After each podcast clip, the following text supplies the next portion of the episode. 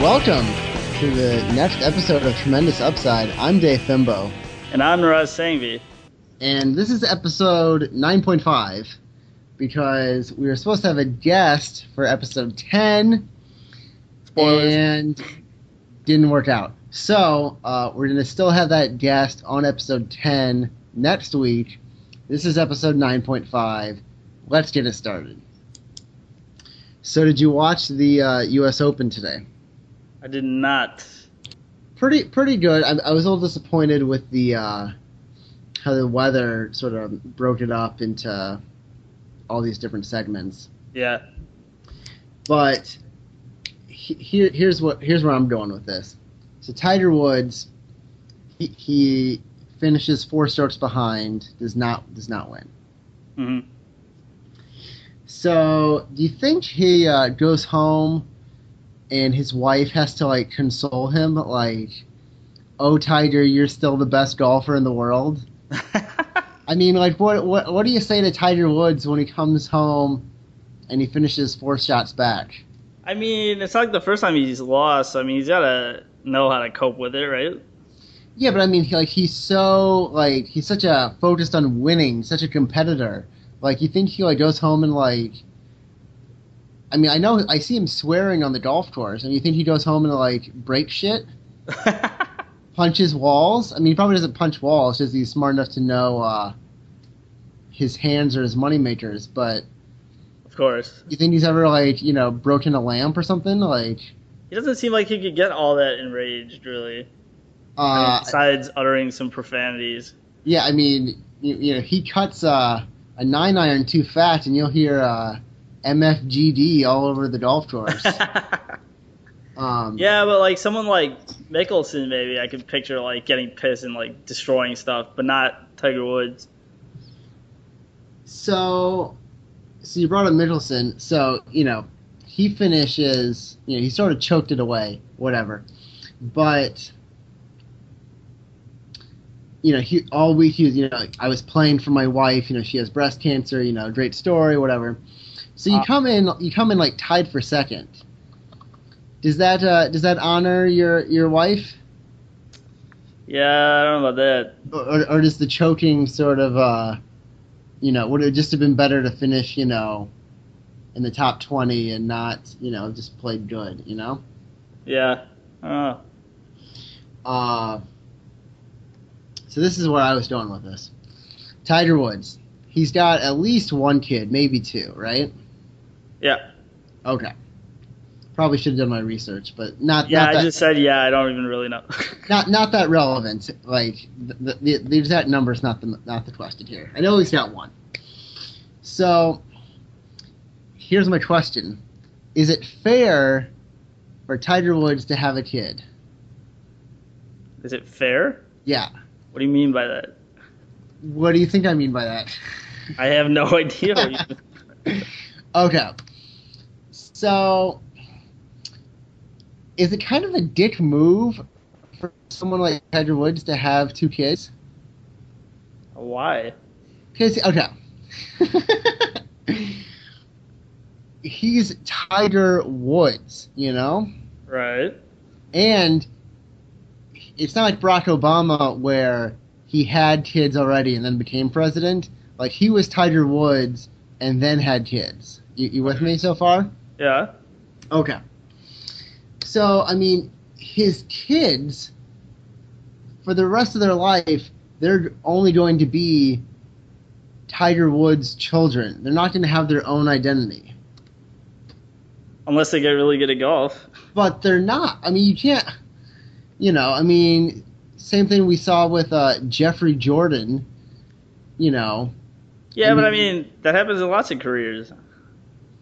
Well, oh, here's the question: Is it fair for celebrities, like not just celebrities, but like you know the top of their game, you know, best in the world, like the elite, you know, one percent of the one percent, Is it a dick move for them to have kids?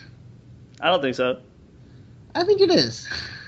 I think it'd be a dick move for them not to have kids because they're so awesome and they didn't have a kid, you'd be like, what the fuck? Hey, It's not like he's a horse like going out to stud. Well, no, but still, like, you got no legacy, So uh, no lasting, you know, generations.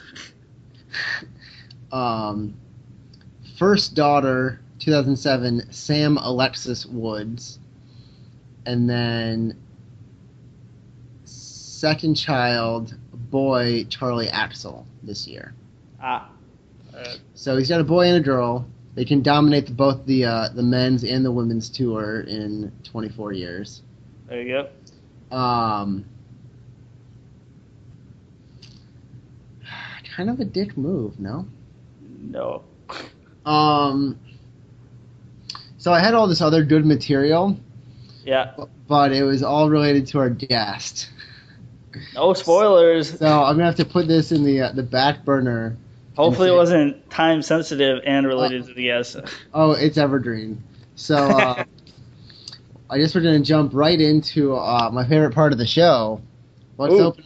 Let's open up the uh, Brownberry 100% whole wheat inbox. It's the motherfucking inbox. All right, first question. What was that? Oh, I just said sweet. Great. All right. So, first question is from Jessica in Billings, Montana. She writes I was going down on my Chinese boyfriend and couldn't help but notice his balls smell like Aid Fouillon. What's the deal? You want to field this one?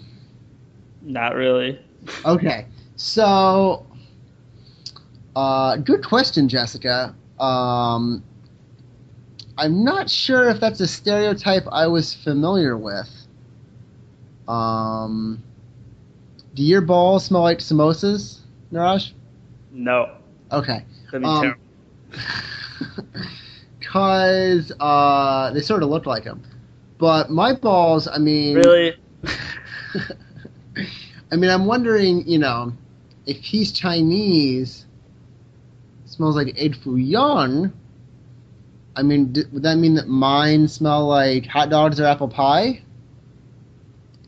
Ridiculous. No. Is that is that not uh, the SAT analogy formula? No. Okay. All right, moving on, moving on. Uh, second question. This is from Mark in Tel Aviv, Israel. And he writes uh, So there's this girl in the office with big cans, but farts a lot. What should I do? You want to field this one? Well, everybody farts, but not Uh, everybody has big cans. okay. So your advice is Go for it. go for it. All right. Um, I might go the other way on this one. Uh, Go on. Well, I don't know. I think gas, uh, especially in that hot, arid climate, gas might be a deal breaker. well, I think it might depend on the nature of the fart. Uh, I was hoping you were going to say on the nature of the cans, but um, all right, fair enough. I mean, do you ever have those like farts that smell like rotten eggs? Well, see, that's what I mean. Depends on. I mean, is it like a silent but deadly? Is it audible? Does it smell bad? I mean, I mean, I'm assuming if, if he's pinpointing it on uh, Big Can Lady, it's got to be it got to be audible. well, that's not so bad if you can't smell it. I said audible. Yeah.